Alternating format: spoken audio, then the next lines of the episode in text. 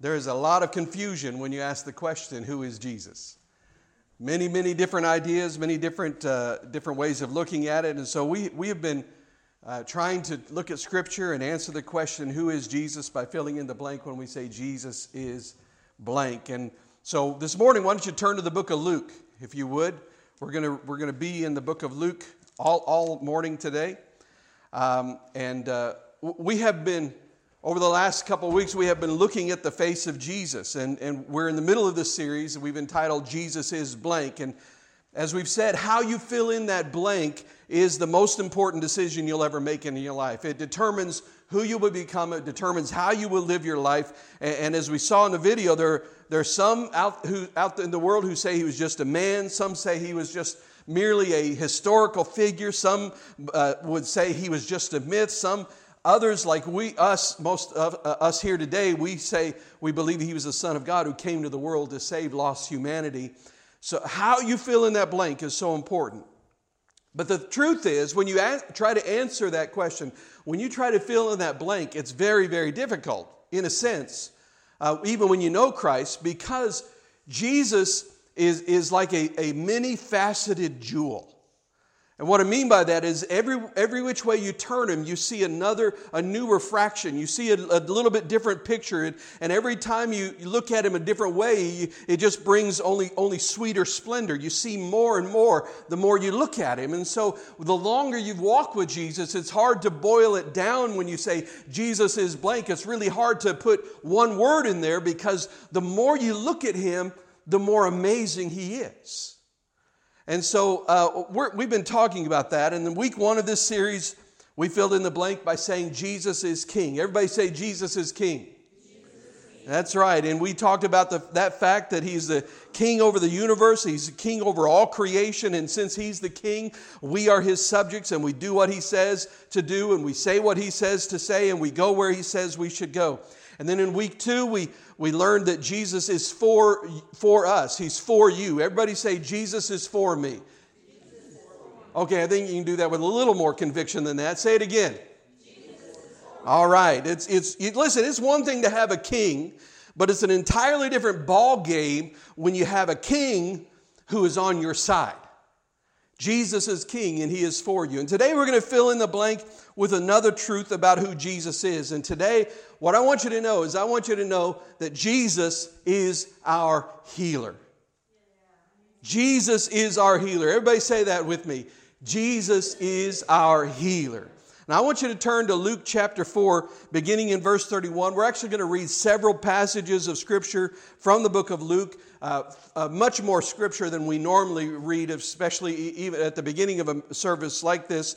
But, but what we're going to do, we're going to look at these Scriptures, and then we're going to talk, and it's going to be a, at a lot more uh, low key level, and then we're going to pray together. In a sense, today, I would say that uh, today is not even going to qualify as, uh, as proper preaching uh, today we're going to consider the Word of God at a, at a, at a lower level of intensity. Uh, and the reason for that is because I've, I've come to learn that, that sometimes the intensity of the preaching experience can actually hide some truth that you're trying to let happen. And today I just, I simply want us to be in the presence of Jesus, the healer. And, and so we're gonna, we're gonna, it's gonna be a little toned down from what it has been the last couple of weeks because when it comes to healing, when it comes to signs and wonders, I've learned over the years that as a preacher, and I think this is something that a lot of young preachers uh, uh, all need to learn as they move forward in their ministry, but as a preacher, if, if you as a preacher, when it comes to healing and signs and wonder, if you try to crank it up, you know what I'm saying? If you try to crank it up in an effort to generate faith in the lives of others, you actually may wind up putting uh, more of you into the picture than, than, than Jesus. And, and, and you can cause people to begin to respond in an emotional way instead of actually understanding what's, what's going on and just being in the, in the presence of Jesus. So now, listen, there are things when you're teaching and preaching that you, you need to crank it up. And there are other things where cranking it up can get dangerous.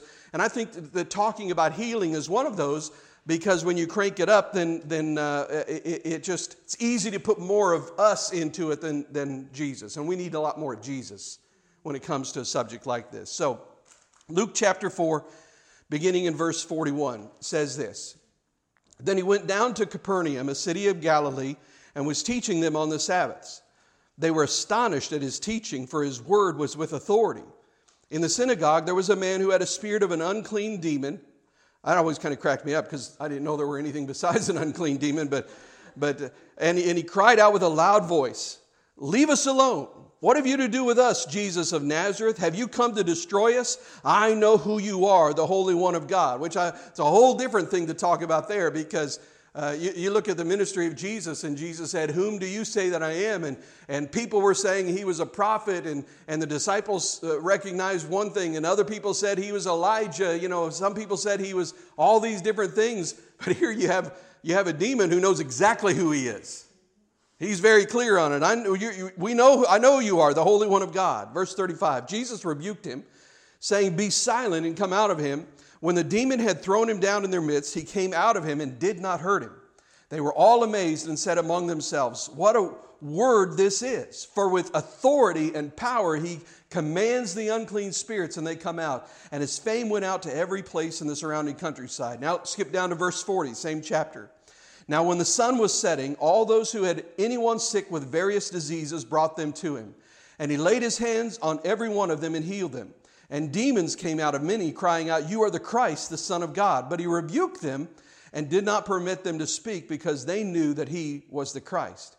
Now skip over to Luke chapter 5. And Luke chapter 5, we're going to read beginning in verse 17. On a certain day, as he was teaching, Pharisees and teachers of the law were sitting nearby who had come from every town of Galilee and Judea and from Jerusalem. And the power of the Lord was present to heal the sick. Now some men brought in a bed, a bed, uh, excuse me, brought in a bed a man who was paralyzed. They searched for ways to bring him in and lay him before him. When they could not find a way to bring him in because of the crowd, they went up on the roof and led him down through the tiles with his bed into their midst before Jesus. When he saw their faith, he said to them, "Man, your sins are forgiven you." The, the scribes and the Pharisees began to question who is he who speaks blasphemies? Who can forgive sins but God alone? And, and actually, see, there, that's really the truth, isn't it? They were, they were actually dead on right. It's, it's one of the greatest uh, statements of the divinity of Christ is in that rhetorical question that Jesus does not de- deny that he is God because he does say, I do, you're right, you're right. Only God can forgive sin. Son, your sins are forgiven. Very powerful moment. Verse 22. When Jesus perceived their thoughts, he answered them, Why question in your hearts? Which is easier to say, Your sins are forgiven you, or to say, Rise up and walk? But that you may know that the Son of Man has authority on earth to forgive sins, he said to the paralyzed man, I say to you, Rise, take up your bed, and go to your house. Immediately he rose before them and took up that on which he lay and departed to his own house, glorifying God. They were all amazed and they glorified God and were filled with fear, saying, We have seen wonderful things today. Now skip over to chapter 6 of Luke, verse 17. He, this is speaking of Jesus, he came down with them and stood uh, on a level place with a crowd of his disciples and a great crowd of people from all Judea and Jerusalem and from the seacoast of Tyre and Sidon who came to, to hear him and be healed of their diseases, including those who were vexed by unclean spirits, and they were healed.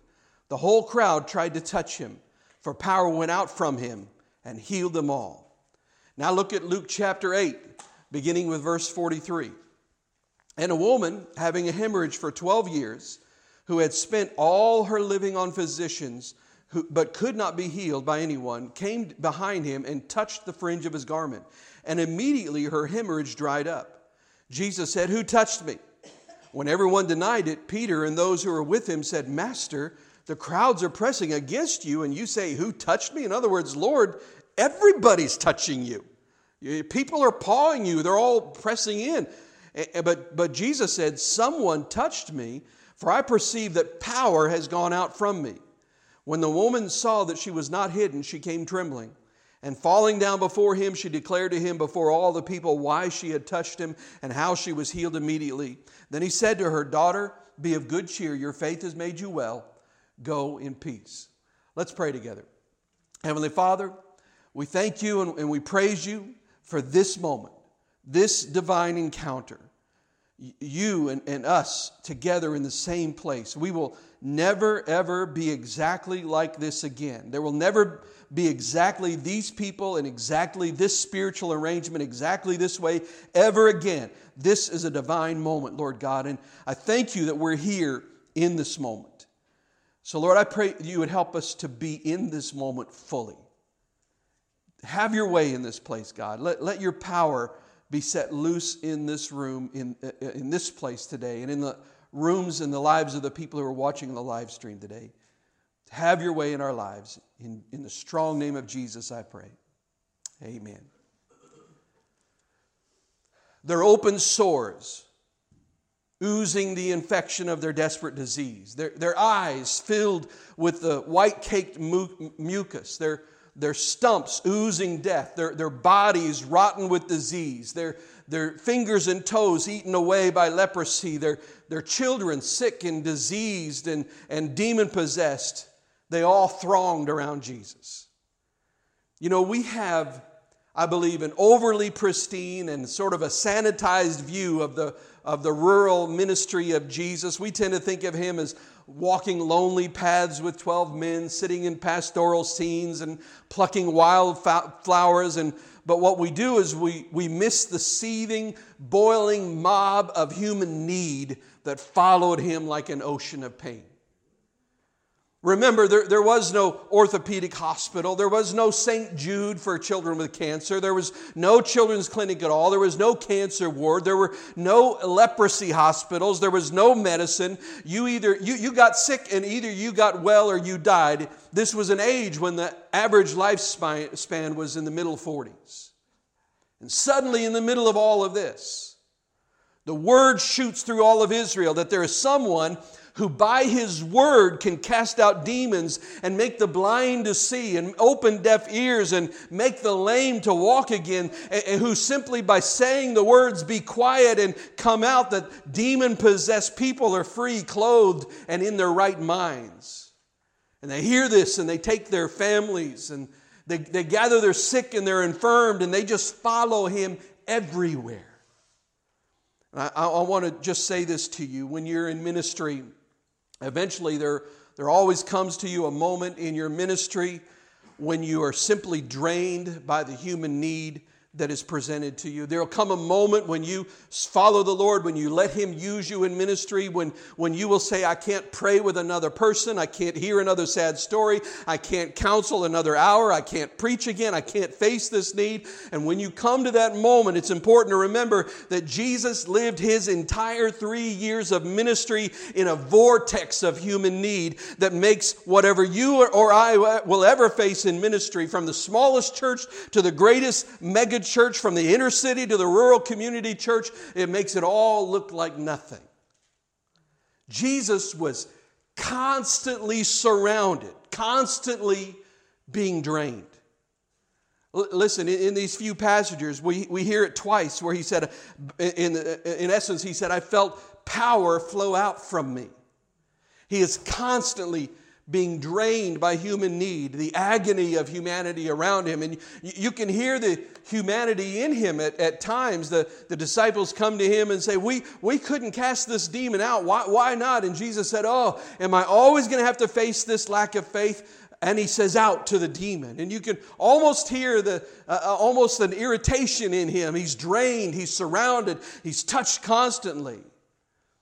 So let's look and see if we can find some insights into this idea of Jesus as healer as we look at this scenario of Jesus being surrounded by human need. But the first thing is this, and this is so simple, but the central reality of these stories is Jesus himself.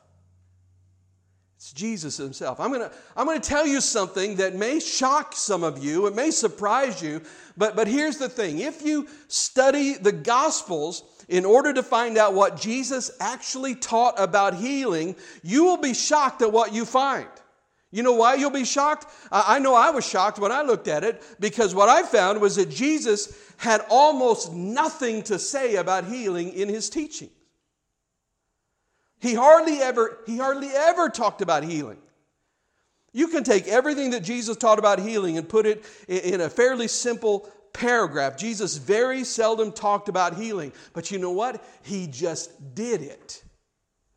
He healed. He just healed people. He didn't talk about it, he did it. You know, there's, there's an old spiritual that says everybody talking about heaven ain't going there. You ever heard that? And there's a bunch of people that talk about healing all the time, but, but they talk about healing and nobody like ever actually gets healed. And I think that, that we have turned the whole thing of, of, of, the, of the healing ministry into sort of a self congratulatory intellectual exercise, and we've lost the healing presence of Christ. Because listen, don't reduce the healing ministry to a list of rules or you will gut it.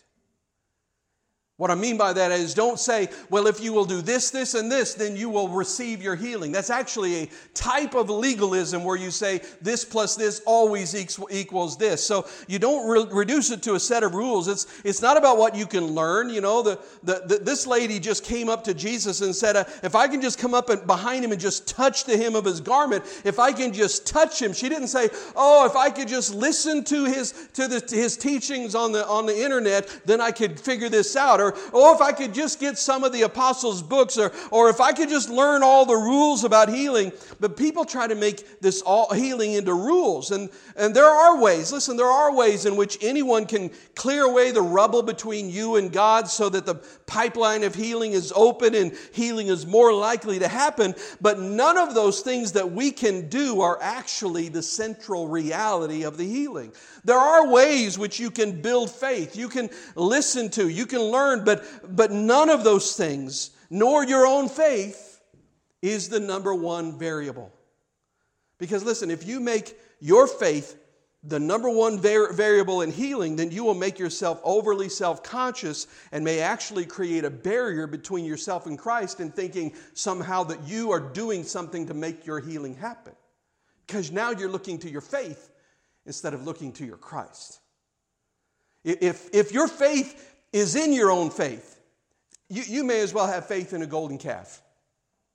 Faith in faith is idolatry. I heard a preacher tell a story about a time when he was in college and a you know, a friend offered him to teach him to play golf. His friend looked at him and he said, Look, you're a pretty athletic fellow. You play sports. I, I can't believe you don't play golf. And he, and he looked at his friend and he, he said, Come out this afternoon and I'm going to teach you how to play golf in one afternoon. one afternoon, he was going to teach him how to play golf. And if you've ever tried to play golf, you understand why that's funny that he thought he was going to teach him in one afternoon. But, but after one afternoon, uh, of trying to learn how to play golf, this preacher gave up golf. His friend gave up teaching, and they are no longer friends. No, I'm, I'm kidding about the last part. Um, but the, the, truth is that this man didn't, didn't have the, uh, the emotional disposition for the regulations of golf. I mean, he got there and he's trying to learn, and his friend says, Okay, address the ball. Well, he, he didn't know how to do that. He's Hi, Jesus loves you. Nice to meet you, golf ball. You know, I mean, what does he mean? Address the ball. So, address the ball. Stand this way. Keep your left arm straight. Put your thumb here. Wrap your finger around over here. Drop this knee. Rotate your shoulders. Pull the club back. Now swing forward. And by the time he got ready to hit the ball, he couldn't remember the first rule. And so, it was the last time he ever tried to play golf. And, and you know, I find that people do the same thing with the healing ministry of Jesus.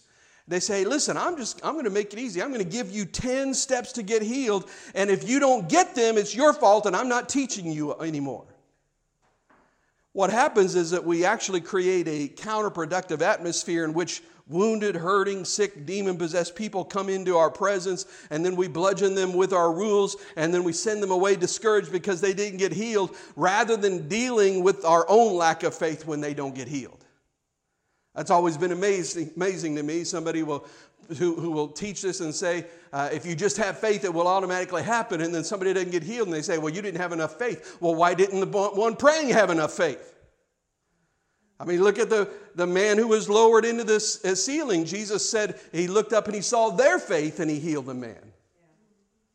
Well, anyway, I'm not going to, I don't mean to start meddling, but but, uh, but, but that's what we tend to do. The real issue when people don't get healed is not that they don't have enough faith, it's that those who are in the healing ministry may not be as in touch with Jesus as they think they are. We, we, how can we demand faith from people who are the least likely to have it?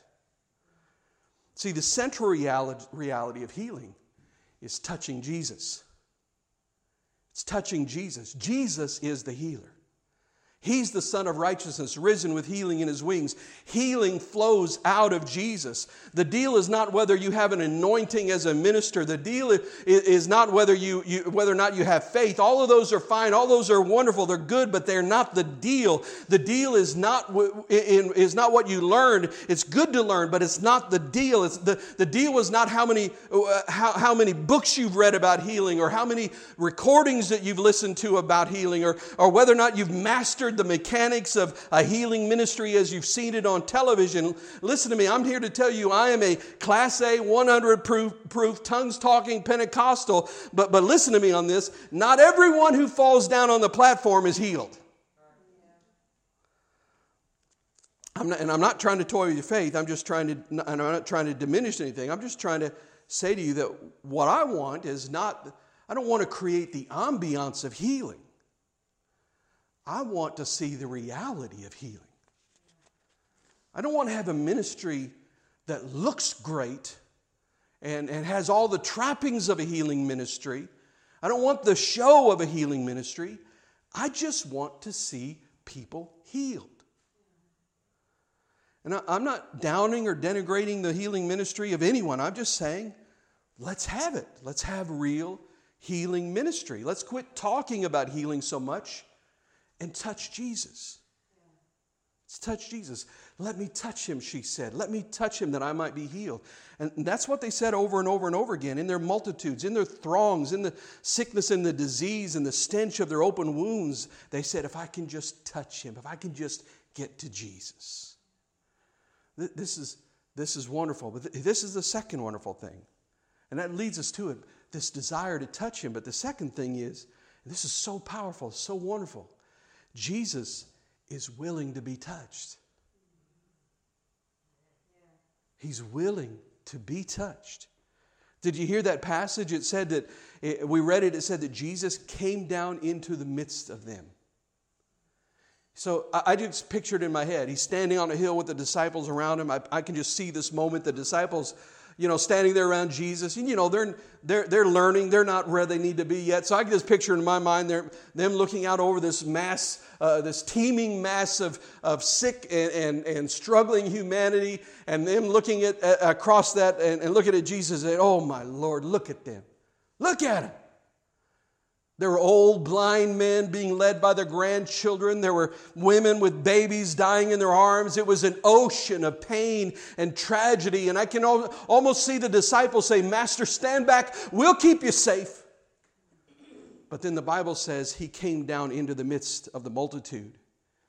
And it doesn't say that he said or did anything, he just stood there.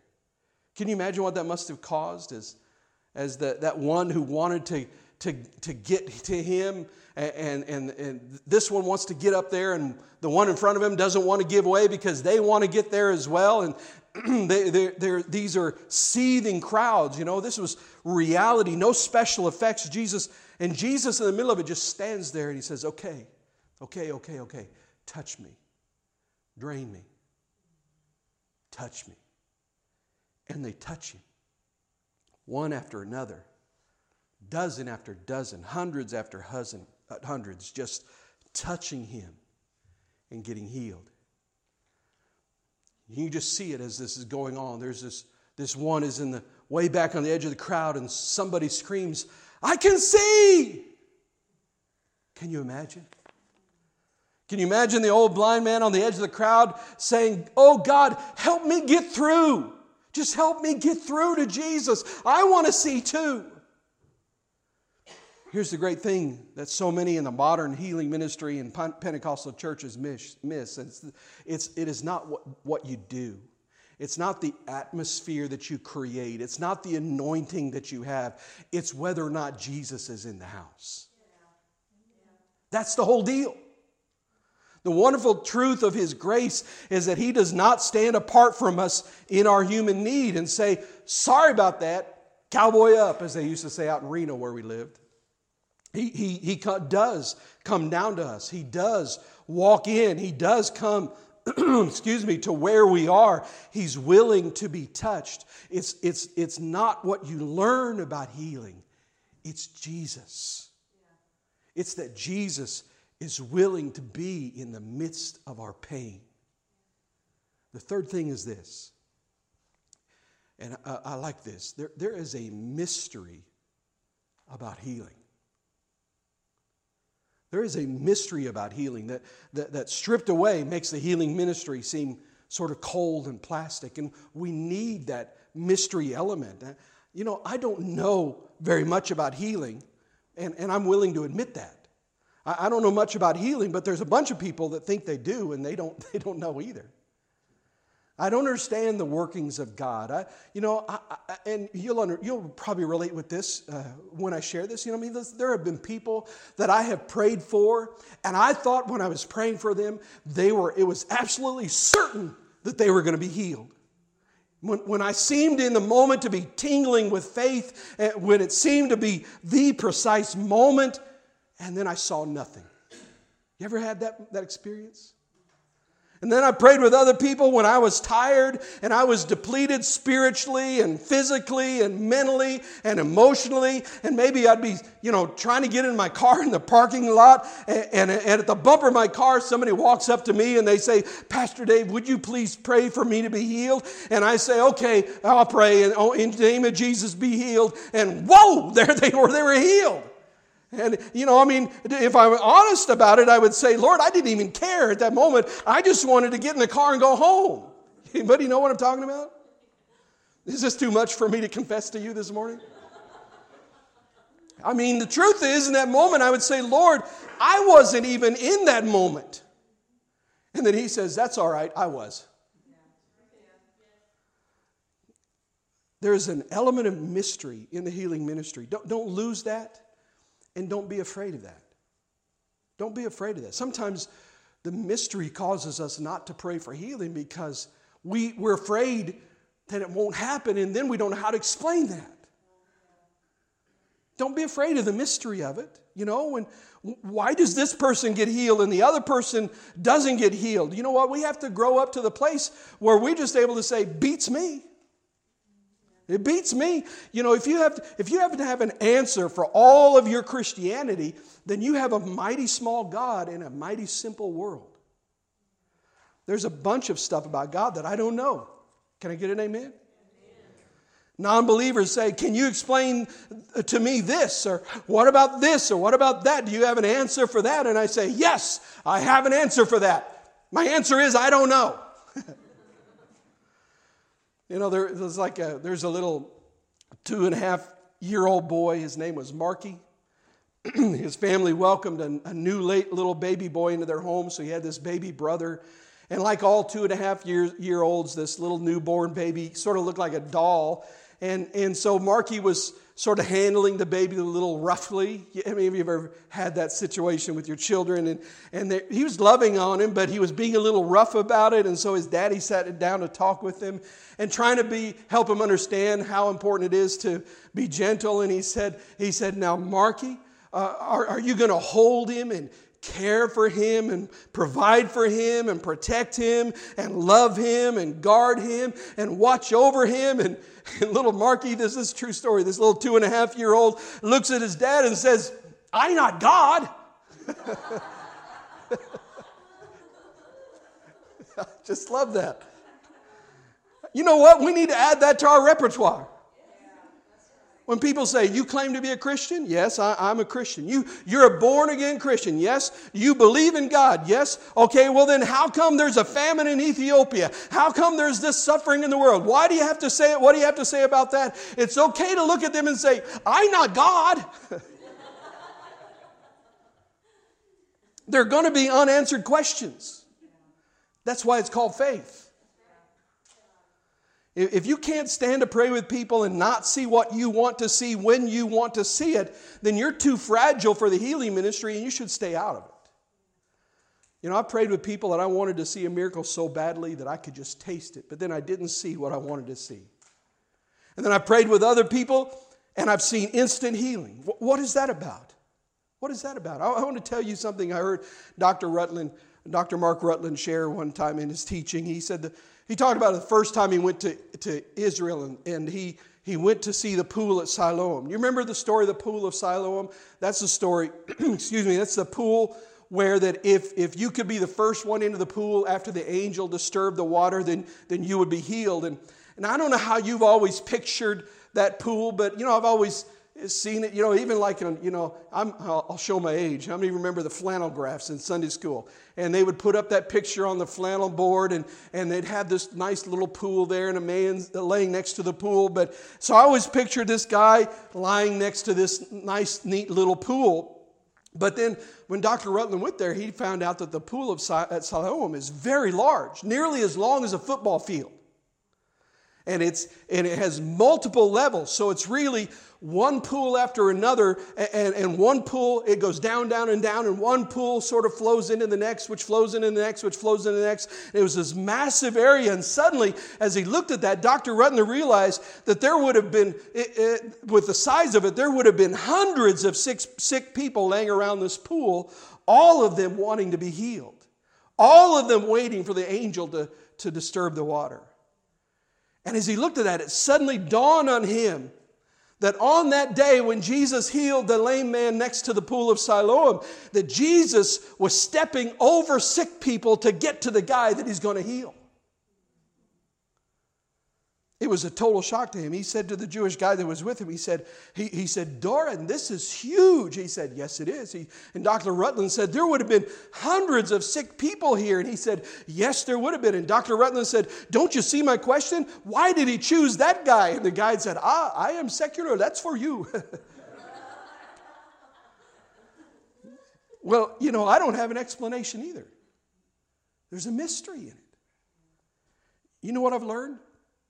I've learned these things. I've learned the, the combination of these two things. One, Jesus loves sick people. He, he is the power of healing. He is the Sun of righteousness risen with healing in his wings. And he is also sovereign, omnipotent God who does what he does for a reason for reasons that he knows that maybe we'll never understand. And you add all those things up, and you, then you add a room filled with mystery and power into which we walk with our heads bowed, and we can take the hand of sick people and we can look at them and say, Listen, I cannot heal you. And I, listen, I am suspicious of any ministry that claims the power to heal because the truth is, I can't, feel, uh, can't heal a fly with a headache. You know, I can't. That's, that's a pretty small headache, by the way. but I can't do that. But I serve a Christ who is risen with healing in his wings. And all I can do is lead you to Jesus. So if you're out on the edge of the crowd and you're blind and hopeless, hurting and sick, and, and somebody very near the center screams, screams, I can see. And somebody else shouts, My ears are open, I can hear. And somebody else shouts, I can walk. And you turn to me and you, you say, Heal me. And I can say, I can't. I can't heal you. But lean on me and we'll fight our way through this crowd. That's about it for me. That's all I can do is lead somebody to Jesus. One other thing Jesus, in these stories that we read, he cast out a demon, he made a lame person walk, he forgave sins, and he stopped the issue of blood. Now, here's my question for you Which one of those was healing? That's it. The answer is yes, all of them. Because there are many different types of healing. There are times when somebody comes to a, a revelation of, of himself in relation to Christ uh, that he's never had before, and he leaves a worship service and, and suddenly turns to his wife and he says, Babe, I'm going to be different. God did something in me today. I know I've been distant and difficult. I was brought up in a strange home there where there's a lack of affection, and I have not known how to give and receive love. I know I haven't been tender and affectionate. I can't tell you what happened to me, to me in there today, but something happened. And the children are going to have a new daddy, and you're going to have a new husband. Is he healed? Yes, he's healed. Some healings are instantaneous miracles, some are progressive, some are physical, and some are emotional, some are spiritual, and some are mental. Because the human mechanism is vastly complicated, and the spiritual gears touch the mental gears, which touch the physical gears, and they all roll against each other. And then some nut, nutcase will come in and do something and drops a monkey wrench in, down in there, and then everything goes haywire. When Jesus brings healing at that level, in the emotional, or in the mental, or, or the spiritual, through prayer or through counseling, through an immediate miracle or a worship service. Listen, don't tell me, oh, it was just mental. Oh, it was just emotional. Listen, I think those are the greater miracles. Those are the scars that are real, that are there, but you can't see them. I've seen healings that were all enmeshed with each other. What about this, this healing of the guy that was lowered through the rooftop? You know, the, the scene gives me a chuckle every time I think about it. Because it says the room was filled, was filled with Pharisees and rabbis. So this poor, this poor lame man can't get into the room because of all the preachers that are in the way. And his friends take him up on the roof. Sorry, I must be going through puberty late or something. and now, now I've just totally ruined. I shouldn't have said that, but um, but Jesus, you know, he's in the middle of these teaching these Pharisees and rabbis, and he's there with this guy, and, and they open up the, the, the ceiling and, and invent the first elevator in the world, you know. And, and so it kind of gives me a chuckle because, I mean, just don't, don't tell me Jesus didn't laugh a little bit, or at least smile. I mean, read the story. You're right in the middle of teaching a theology class, and you hear the sound, and you look up, and there's now there's a hole in the roof, and there's four faces peeking over, looking at you, saying, "Oh, what are you going to do?" You know, it's just a funny scene to me that that they're just they're just in there, and all of a sudden, in the middle of his teaching, it's like, whoop, you know, there he is, and this guy's on a bed, twisted up like a pretzel, and they're all looking down at you. Everybody in the room is thinking, "I wonder if Jesus is going to heal him." Every eye is on Jesus. And they know it's obvious this lame, this crippled man, is Jesus going to heal him? Is he going to heal him? And then Jesus, with every eye on him, looks at him and he says, Cheer up, son, your sins are forgiven. what do you think the guys on the rooftop said? I mean, in their heart, what do you think in their heart of hearts they thought? What do you think? I think I know what they said. I think they said, Boo! I think they said, Don't tell him his sins are forgiven. He, he's like crippled. I mean, what sins could he have really committed? I mean, you know?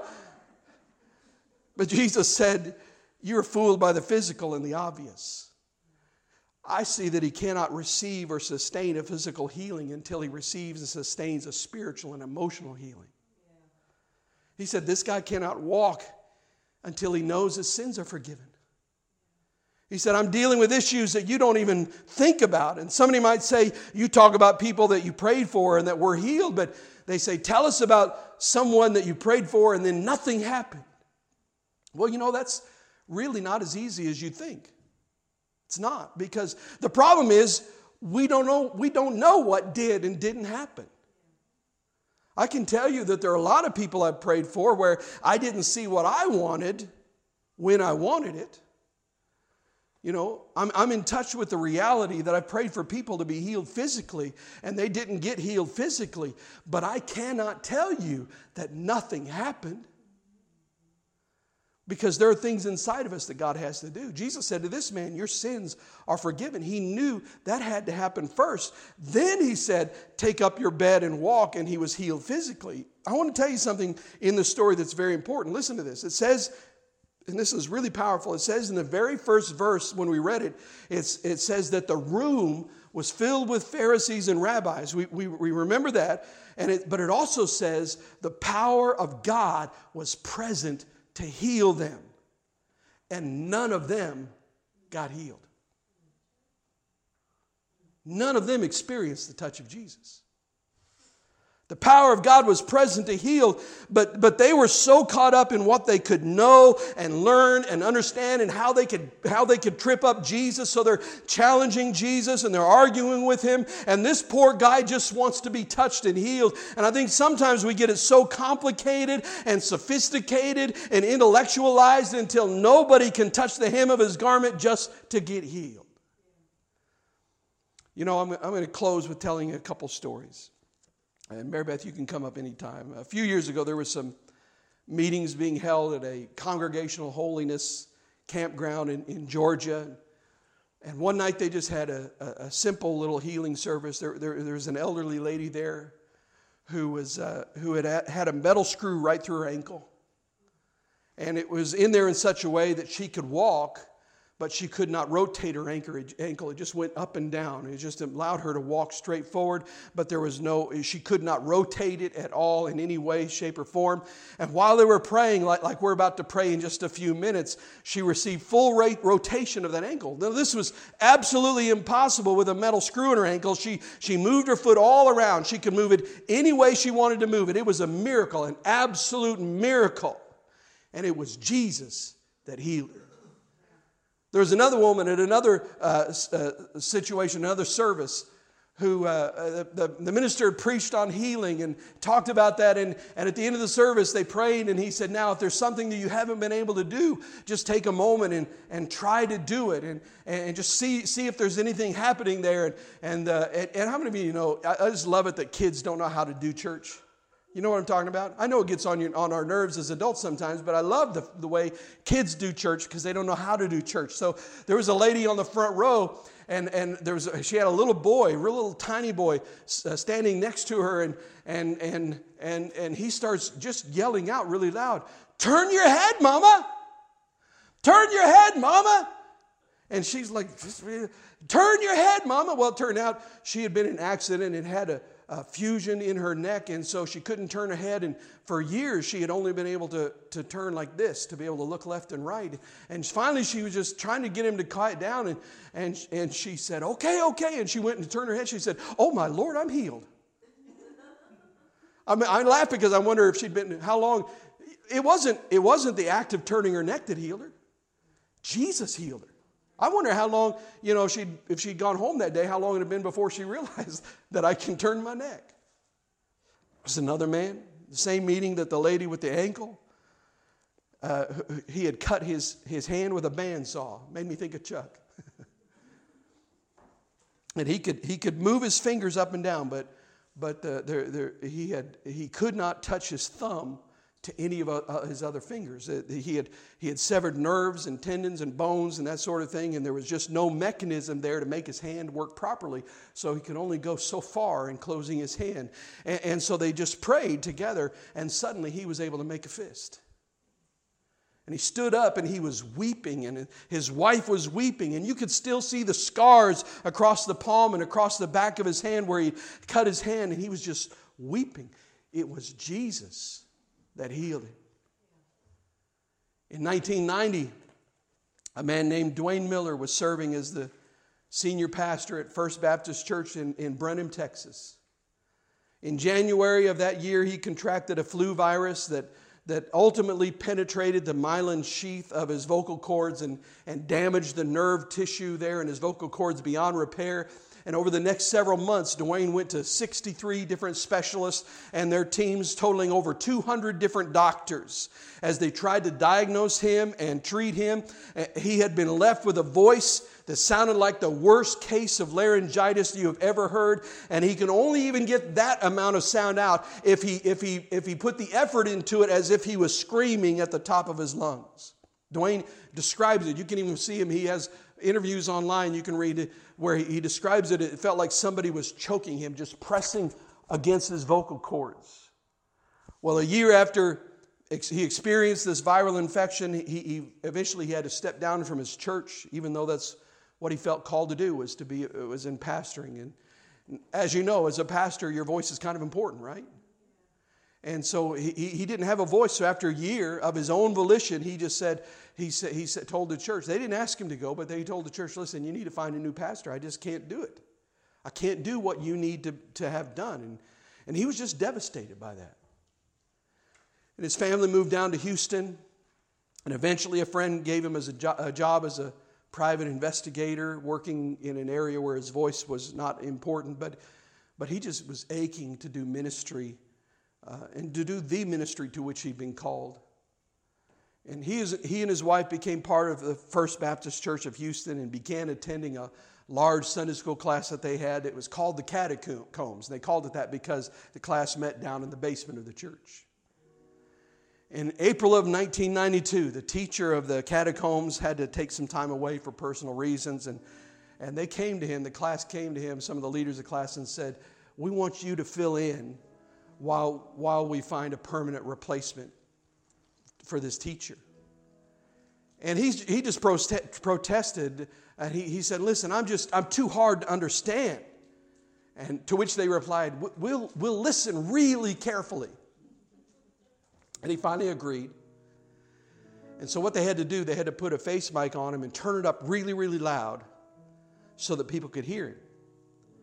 And he stood uh, this particular Sunday morning to teach the class of 150 more that morning.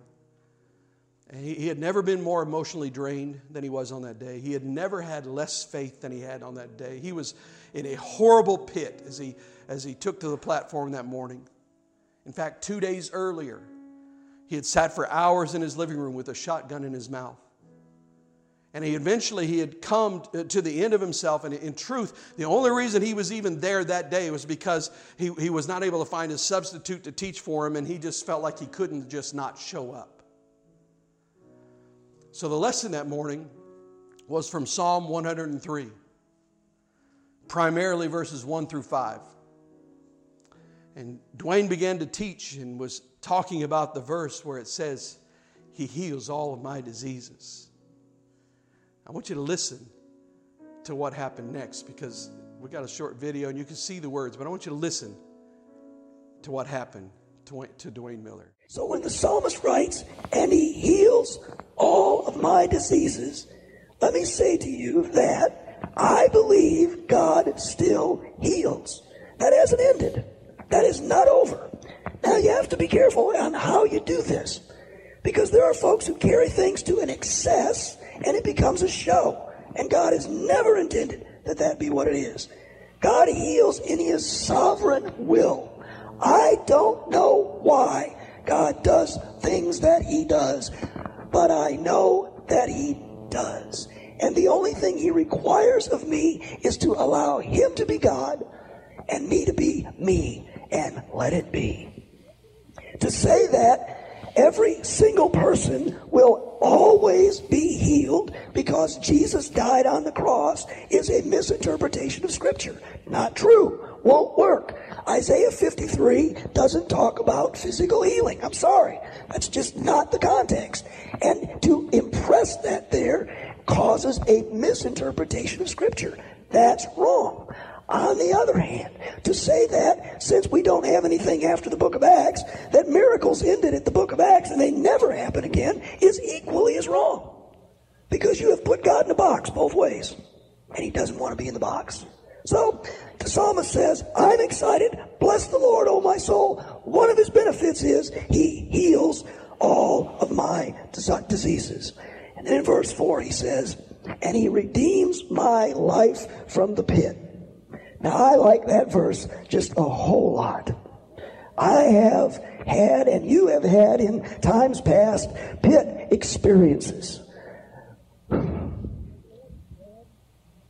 We've both had, we've all had times when our life seemed to be in a pit, in a grave.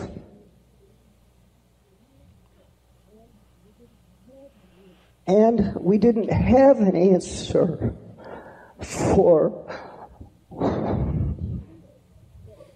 the pit we find ourselves in.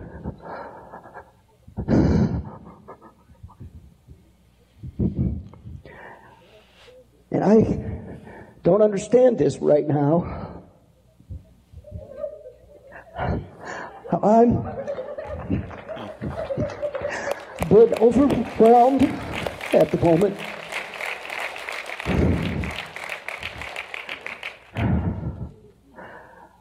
I'm not quite sure what to say or do.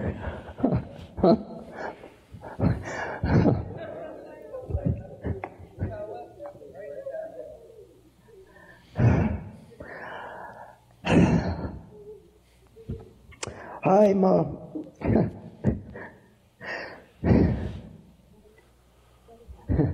sounds funny to say at a loss for words.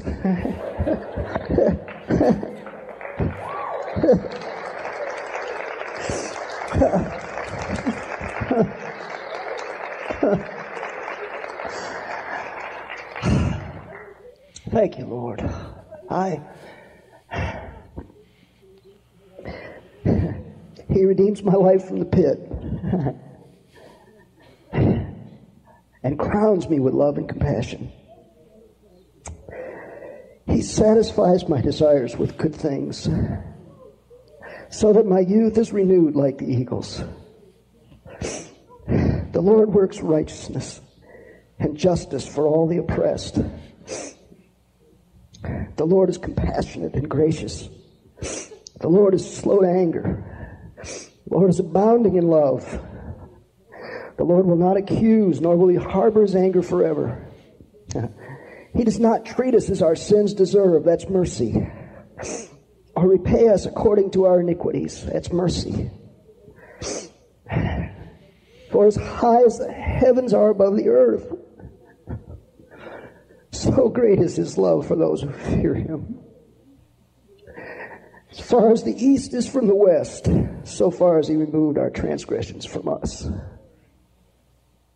Isn't that powerful? You see, sovereign God has the power to heal. And you know, the, the thing about all these stories, including those that we read from Scripture, is this that, you know, no, no, no one touched those people or laid hands on them. They just prayed. They were in the presence of Jesus. Jesus walked among them and let the people touch him. They said, Lord, if, if you're not here, nothing that we can teach is going to help. Nothing, nothing, nobody's anointing is going to make any difference. We just want Jesus. We need to concentrate more on Christ and less on our doctrines of healing. We need to seek to, more to touch Jesus and, and less to learn some hidden rules that somebody says that suddenly has been revealed to them as if they received golden tablets from the hand of God. Yeah, right. Just be in the presence of Jesus. He descended into the midst of them and they touched him and they were healed. Let's pray. Would you bow your heads, close your eyes, and we're just pray. Maybe you've grown up with healing services that were different than this. Maybe you've never been in a healing service. We're, we're just going to pray, and, and in as much unity as we can find, let's just invite the presence of Jesus. Lord Jesus, we invite you, we welcome you into this place right now. We just welcome you. We just ask you to be here. Go on right now, right now. Just ask Him. Say, Lord Jesus, be here. Welcome Him in this place. Be in this place. We ask you, Lord, to move up and down the rows of the pews, be, be, be in the homes where the people are watching online. Touch us, God. Come down into our midst and be willing to be touched by us. Come, Lord Jesus, Sun of righteousness, he, risen with healing in your wings. I'm so glad that this doesn't depend on us, on our faith or our righteousness or our understanding or our insights. It's just Jesus. Really softly, won't you just say his name two or three times? Would you do that? Jesus. Just say it out loud Jesus. Jesus. What a powerful name, Jesus. Say it again Jesus. Jesus. We welcome you. We honor you. We receive you, Jesus. Now, with your heads bowed and your eyes closed, if you're if you're able and you, and you would say, Pastor Dave, I have a specific physical need and I need a touch from God, would you just raise your hand and then you can take it right back down? Yes, yes, there are hands all over the place going up. There's so many. If you're online, just indicate there with a comment to please pray for me. We're going to pray. We're going to pray. It's not going to be flashy because it's not about the method we use or the words or the formula that we can come up with. It's just Jesus. It's just Jesus. Would you look to Him? Don't look to me. I can't heal you. Just look to Jesus. Heavenly Father, I'm asking you in the name of Jesus, by, by the authority and, and the person and the power of Jesus, to touch them, those that need healing. Touch them, everyone. Lord, we ask that you would flow through their bodies, the, the very chemistry of their bodies, flow into their internal organs and into their skeletal structure, in, into their musculature. Lord, I ask that you would touch their hands and their arms. In the name of Jesus, be healed. Receive your healing. Lord, I, I pray that you would touch shoulders and elbows and spinal columns, touch knees and hips and ankles and feet in the name of Jesus. Lord, I, I ask that you would make the rough places smooth, straighten that which is twisted and, and, and knotted. In the name of Jesus, receive a touch of Christ. Heavenly Father, I pray that you would flow into their internal organs. Anything that's attacking their life systems of their bodies, Lord God, I, I, I pray that you would speak healing to it. Lord, wherever there are souls, uh, uh, cells that are, that are mutating and growing at an extraordinary rate, speak to the nucleus of those cells and, and say, Peace, be still, stop that. Heavenly Father, I ask that you would flow into their eyes, touch the cornea and the, and the lens and the retina and the optic nerve, bring healing into ears touch the tiny little bones in those ears and speak to those ears and say, Be opened. In the name of Jesus, Heavenly Father, I pray that you would lift pain. Just take it away. And, and not just the pain, but the cause of it, Lord. Let, lift that pain and lift its cause from them. Lord, I ask that infections would just be burned away. Your word says that our God is a consuming fire, and I'm asking that you would, you would burn up and burn out anything that's attacking anybody in this room in the name of Jesus. Father, flow into the chemistry of their bodies, flow through their blood, heal any infection or disease in their blood supply, touch the marrow of their bones, touch every part of their body, every cell of their body, any place, Lord God, where there's sickness and disease. I pray, Lord, that as we reach out and touch you, that your healing power would flow. I pray, God, that you would heal those that struggle with diabetes or hypoglycemia. Lord, heal any other disorder or, uh, of blood or, uh, or, or chemistry. In the name of Jesus, receive a touch from God. In the name of Jesus, receive a touch from God. In the name of Jesus, be made whole. And now, right now, right where you are, would you just stretch your hands up to Him and say, Lord, I want to touch you. I want to touch you for my healing. I know, God, that you are a healing God. We read about it in your word. We've heard testimonies about it. And now, God, let your power, Lord, we press into you. This is not about Pastor Dave. This is not about what I have said. This is not about this church. This is not about our methods. This is all about you, Jesus. And so, God, we press into you. And Lord, some of us, we're like those men that brought the, the man, the friend to Jesus. And Lord, some of us, we're reaching out to you and we want to touch you, Lord God, for our friend, for our family member who's not here, who needs a healing touch. And God, I pray, whether it's physical or spiritual or emotional or mental or whatever it might be, oh God, I pray that as we touch you, Jesus, that your healing power would be released in the name of Jesus. And that God, that we would be able to give testimony of a God that heals because we know Jesus is our healer. And I thank you, God, for what you're doing. I thank you for what you're doing. In Jesus' name I pray. Would you stand together with me? Even, that, even now, and as the day goes on, is if there's something you haven't been able to do, I encourage you to begin to try to do that and just see what God is doing in your life. And maybe it's a it's something that you're, you're like, well, I can do more than I could. Don't, don't reject it and say, okay, God, I'm going to keep pressing into you. I'm believing you, God, for a, for a complete healing in Jesus' name.